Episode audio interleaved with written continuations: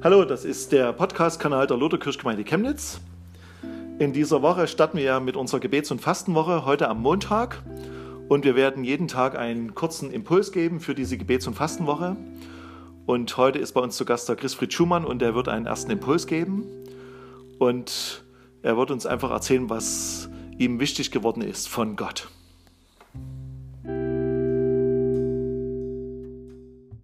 Hallo, ich möchte einen Gedanken mit euch teilen, der mir wichtig geworden ist für diese Woche oder für diesen Tag. Und zwar habe ich diesen Gedanken überschrieben, Gott ist größer als die Krise. Jesus sagt mal in äh, Johannes Evangelium, 10. Kapitel, im 29. Vers, mein Vater, der mir sie gegeben hat, ist größer als alles und niemand kann sie aus des Vaters Hand reißen. Wir haben ja diese Woche die Karwoche, eine ganz besondere Woche, wo wir nochmal so aufs Kreuz schauen. Und dieses Jahr ist diese Karwoche nochmal besonders, weil wir uns in einer weltweiten Krise, ja in einem weltweiten Ausnahmezustand befinden. In der Geschichte der Christenheit wahrscheinlich erstmalig verbunden mit einem Versammlungsverbot. Für viele Christen weltweit ein großer Schmerz, wenn wir uns in diesen Tagen nicht miteinander versammeln können in Freiheit auf das Kreuz zu blicken, auf das Kreuz, an dem Jesus starb und jeden von uns erkauft hat mit seinem Blut. Dass wir nicht gemeinsam den dritten Tag feiern können, den Auferstehungstag, an dem die Botschaft heißt, was sucht ihr den Lebenden bei den Toten? So etwas hat es wahrscheinlich noch nie gegeben vorher. Vieles bewegt uns in diesen Tagen, unsere Herzen. Geht die Krise bald wieder vorbei? Wie wird es danach sein? Oder ist diese Krise erst der Anfang von etwas, was diese Welt noch erschüttern wird? Hat die Endzeit, von der die Bibel gesprochen hat, jetzt begonnen? Oder ist es vielleicht alles eine große Verschwörung? Was ist entscheidend in diesen Tagen? Und genau dazu lädt uns diese besondere Woche des Betens und Fastens ein, nämlich Orientierung zu bekommen. Orientierung bei Gott. Ich habe drei ganz kurze Gedanken dazu. Das erste, achtet auf eure Herzen. Jesus hat in, seinen, in seiner Rede, wo er über diese letzte Zeit spricht, einen Satz gesagt. Und zwar hat er gesagt, hütet euch aber davor, dass eure Herzen nicht beschwert werden. Lukas 21, 34. Jesus redet hier in diesem ganzen Kapitel über Dinge, die sich nicht so angenehm anhören.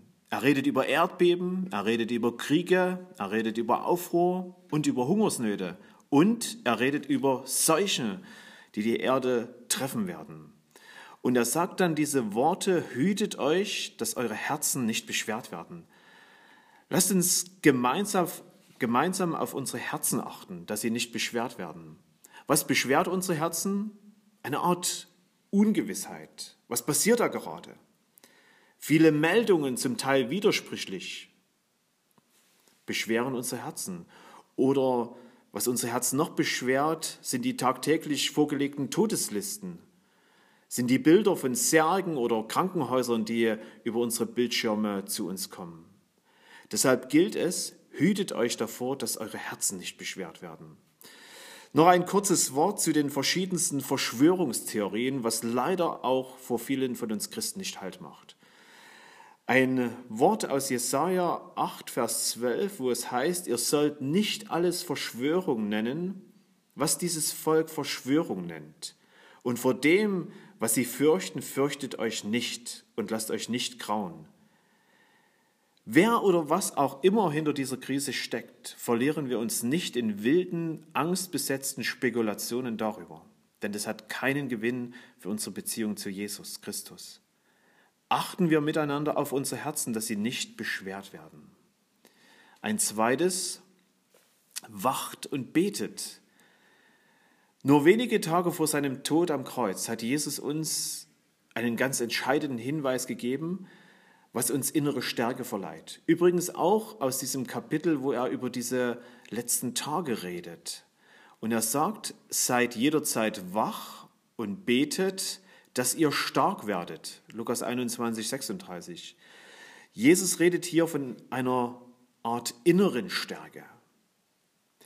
Tatsächlich geschieht durch Gebet zu Gott wie eine innere Verwandlung.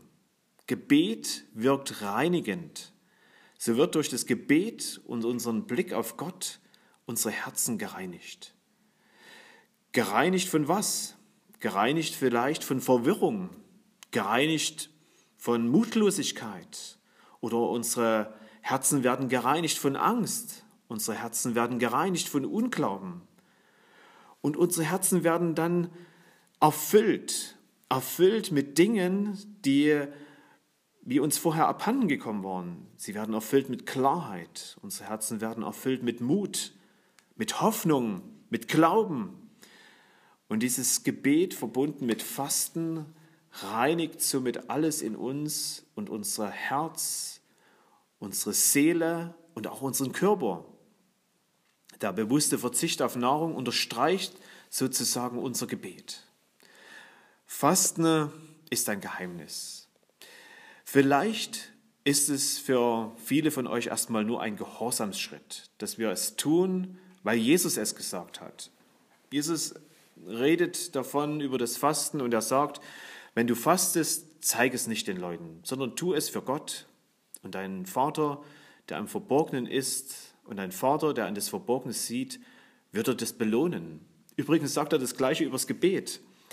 Hängen wir unser Fasten also nicht an die große Glocke, sondern tun es still im Vertrauen, dass unser Vater im Himmel im Verborgenen etwas tut und uns belohnt. Er hat es verheißen. Und in jedem Fall, in jedem Fall stärkt Verzicht auf Nahrung oder andere Dinge unseren Charakter. Doch vieles von der Praxis des Fastens bleibt auch ein Stück ein Geheimnis. Ich mache das ab und zu mal einen Fastentag und ich muss euch ehrlich sagen, ich bin auch noch nicht ganz hinter dieses Geheimnis gestiegen, aber ich sage dann immer, Jesus, weil ich dich lieb habe, tue ich es einfach. Und ein drittes, mein Vater ist größer als alles. Jesus hat mir in der letzten Woche die Frage gestellt, was ist der Motor, Christfried, deines Gebets zurzeit? Ist es die Krise oder bin ich es? Ist unsere Motivation zu beten die Not oder diese weltweite Krise? Natürlich ruft uns der Herr zu, rufe mich an in der Not, so will ich dich erretten und du wirst mich preisen in Psalm 50, Vers 15. Aber ist wirklich nur die große Not unsere Motivation zu beten? Wenn das der Fall ist, dann möchte uns Jesus herausführen aus angstbesetzten Gebeten in eine weitere, viel größere Dimension. Er möchte unseren Blick weiten. Für was weiten? Ja, für ihn selbst, für Jesus Christus und seine überragende Größe. Denn wer einen kleinen Christus hat, wird nichts Großes von ihm erwarten. Er möchte uns herausführen aus der Enge und Begrenzung in seine Weite. Er möchte uns zeigen, dass sein Vater größer ist als alles. Dass sein Vater, der auch unser Vater ist, größer ist als jeder Schrecken, als jedes Grauen, als jeder Virus. Das wurde mir mal so ganz deutlich, als ich das Lager, dieses ehemalige Vernichtungslager in Auschwitz-Birkenau besucht habe. Es ist ein Ort großen Grauens, wahrscheinlich des größten Grauens, was je in Europa gewesen ist. Und ich habe dort gestanden und habe gedacht, was kann ich tun angesichts dieses großen Grauens, was hier geschehen ist? Und plötzlich sagt Gott zu mir, ich bin größer als Auschwitz. Und Gott ist auch größer als Corona. Und er ruft uns in diesen Tagen herauszutreten aus dem, was wir uns vorstellen können, uns mit seiner Größe, mit seiner Macht, mit seiner Hoheit, mit seiner Majestät zu beschäftigen. Er ruft uns heraus aus unserer eigenen irdischen kleinen Dimension in seine Dimension. Und dass wir mit Paulus bekennen können, alles, was mir wichtig war, was mir Gewinn war, womit ich mich so viel beschäftigt habe, ist mir so unwichtig geworden. Ja, ich erachte es sogar als Schaden wegen Jesus. Ich erachte es alles als so unwichtig, als Schaden gegenüber der überschwänglich, ja alles überragenden Erkenntnis von Jesus Christus, meinem Herrn. Und dann wird Paulus noch drastischer. Es ist alles wie nichtig, ja wie Dreck, sagt er, damit ich nur diesen großen Christus gewinne. In Philipper 3, Vers 7 und 8. Je größer uns Jesus Christus wird, desto mehr werden wir von ihm erwarten. Und es ist ein Ruf an uns, unsere Augen auf diesen großen, alles überragenden, gewaltigen, auferstandenen, allmächtigen Herrn zu richten. Denn nur das wird uns in diesen Zeiten Zuversicht geben. Nicht unser großer oder auch kleiner Glaube, auch nicht unser Fasten, nicht mal unsere vielen oder auch wenigen Gebete, einzig und allein, wie groß uns Jesus Christus ist. Denn sein Name steht über allen Namen. Alle Knie im Himmel und auf Erden und unter der Erde müssen sich beugen vor ihm, vor Jesus Christus. Ihm, Jesus Christus, ist gegeben alle Gewalt im Himmel und auf Erden. Er, Jesus Christus, hat durch seinen Tod dem Teufel die Macht genommen. Alle Herrschaft ruht allein auf ihm. Er, Jesus Christus, hat dem Tod die Macht genommen. Er hat in seinem Triumphzug am Kreuz alle Mächte ihrer Macht entkleidet. Er, Jesus Christus, trug alle unsere Krankheit und unsere Schmerzen. In keinem anderen finden Menschen Rettung und ewiges Leben als allein in ihm, Jesus Christus. Und er, Jesus Christus, ist der Erste und der Letzte und der Lebendige. Er war tot und siehe es, er ist lebendig von Ewigkeit zu Ewigkeit. Und er hat die Schlüssel des Todes und der Hölle. Und er sagt dir und mir heute, hab keine Angst und fürchte dich nicht. Wer einen kleinen Christus hat, wird nichts Großes von ihm erwarten. Beschäftigen wir uns in diesen Tagen mehr denn je betend mit seiner überragenden Größe. Denn unser Vater ist größer als alles. Ich möchte euch, ich möchte Ihnen noch einen Text mitgeben, den Sie betend lesen können. Und zwar steht dieser Text in dem letzten Buch der Bibel, in der Offenbarung im ersten Kapitel. Und da sind es die Verse 9 bis 18. Lesen Sie einfach mal diesen Text betend, beschäftigen Sie sich damit. Ich wünsche Ihnen Gottes Segen und einfach einen Blick auf diesen großen Gott. Denn Gott ist größer als diese Krise.